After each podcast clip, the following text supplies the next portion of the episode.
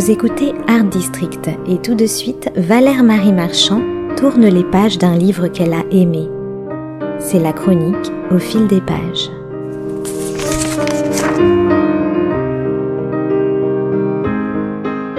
Longtemps, j'ai fréquenté la ligne 11 du métro parisien.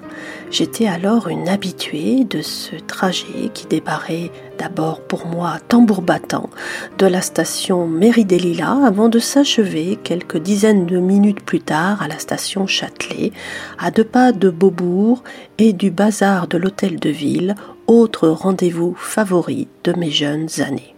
Cet itinéraire, qui pour moi relevait du rituel de fin de journée, commença par la suite à la station Télégraphe. On n'était pas loin du fameux poissonneur des Lilas.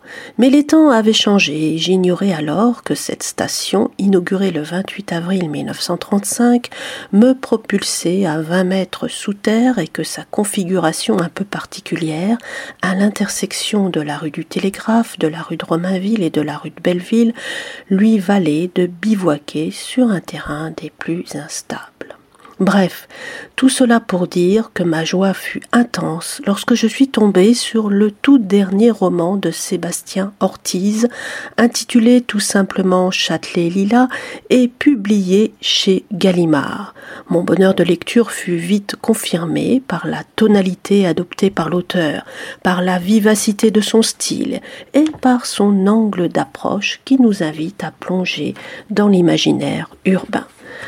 Après un étrange accident, une décharge électrique survenue à point nommé, le narrateur, qui n'est autre que le conducteur de la rame 11, est désormais doué de télépathie. La transmission de pensée lui permet de lire dans le cerveau des passagers qu'il transporte, de deviner le moindre de leurs petits secrets et de faire preuve d'une incroyable empathie. Voici un premier aperçu de cette traversée de Paris en douze stations inaugurales, en douze arrêts sur image que le narrateur compare en tout bien, tout honneur aux douze travaux d'Hercule. Tout commence ainsi. Cinq secondes, je lance le signal, les portes claquent, Bicou, loin d'être projeté comme un homme canon, la rame démarre lentement comme un regret, et me voici reparti, Sisyphe roulant dans l'éternité ma pierre de nuit. La vie d'un conducteur de métro n'est en effet pas simple. Enfermé dans sa minuscule cabine, il travaille six à sept heures par jour, par roulement, avec ou sans pilotage automatique et souvent sans voir la lumière du dehors. Dans le cas présent, il s'agit d'un garçon timide, un peu maladroit, qui, après avoir répondu à une petite annonce, se retrouve pieds et poings liés avec sa condition présente. Le voici, conducteur de la rame 11, embrigadé bien malgré lui dans les soubassements de la ville. Il se dit, transporteur de vie, mais aussi d'horizons inachevés, de rêves non résolus et de désillusions certaines. Car bien avant d'être une ramification urbaine, cette ligne 11 est surtout une ligne de vie qui se déroule et se déploie au devant de nous, telle une parenthèse spatio-temporelle. Le trajet qui en découle est un entre-deux, un acheminement entre intériorité et extériorité, une plongée dans l'ombre avant la surexposition à la lumière du dehors.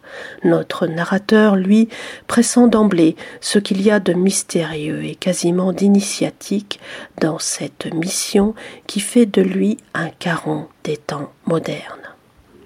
Souvenez-vous, Caron était le nocher des enfers, ce passeur qui traversait naguère le Styx pour accompagner les âmes défuntes au royaume des morts.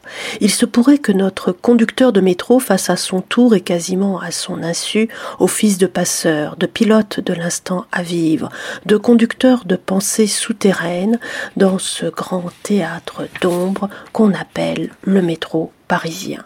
Si le conducteur de rame fait un peu figure ici de passe-muraille, il n'en est pas moins un anti-héros dont la mission première est de mener tout à chacun à bon port.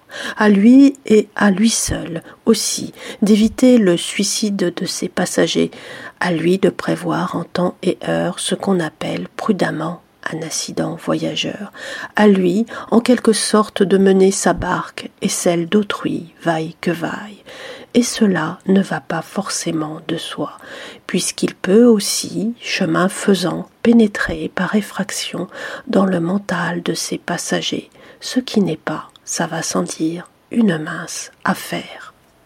Je ressens, nous dit-il, leur présence dans mon dos, derrière la glace sans teint. Au début, j'étais indisposé, tel un artiste de music hall.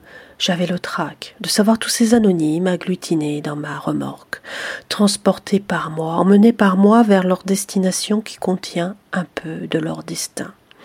Aussi, poursuit-il, étais-je aux premières loges pour observer ceux qui ont un albinoni dans la tête et ne parviennent pas à s'en défaire. Les profs de français qui corrigent leurs copies sur les genoux, les groupes de bizutés en blouse blanche, les supporters du PSG, les escamoteuses roumaines, les lecteurs de 20 minutes, les godillots de Candy Crunch, les chefs de bureau à Bercy, les grammairiens en retraite habitués du même strapontin, les triomphateurs marqués du signe de la défaite, les blédards hallucinés, les largués de la veille, les groupes d'écoliers, les flics en civil, les nouveaux pères, les colleurs d'affiches, les dédaigneux, les précancéreux, les vieux Kundera qui parlent tout seuls dans une langue de l'Est, les vendeurs de shit, les séminaristes en trench coat, les maîtres du gâchis, les jeunes godiches aux cheveux aubergines, les élèves du conservatoire qui répètent mentalement les vers d'Euripide, les trentenaires chroniques qui rêvent de quelqu'un contre qui se lever, les nounous à poussettes, les vendeurs itinérants de calendriers animaliers, les vieilles à casquettes et trottinettes, les collectionneurs d'aimants de frigo, les imams maliens, les cow-boys à béquilles, les amateurs de fossiles albinos. Tous ces jeunes gens qui pensent avoir un destin et n'auront qu'une vie, celles et ceux qui sont si ordinaires que l'on ne sait par quel bout les prendre, unis par l'addiction au sucre, pétris d'intimes angoisses, à la fois timides et révoltés, acteurs et spectateurs, juges et partis, toutes ces poussières humaines dans un monde informe, c'est comme si je les entendais susurrer à mon oreille. Je m'appelle Légion car nous sommes nombreux. Et de conclure, je suis devenu le Big Brother du métropolitain. Bref, attendez-vous à une lecture des plus agréables et des plus inattendues et embarquez-vous sans trop tarder à bord de cette trépidante épopée dans le sous-sol parisien. Vous vous y sentirez en terrain ami et mieux encore, vous y savourerez toute la poésie de la vie.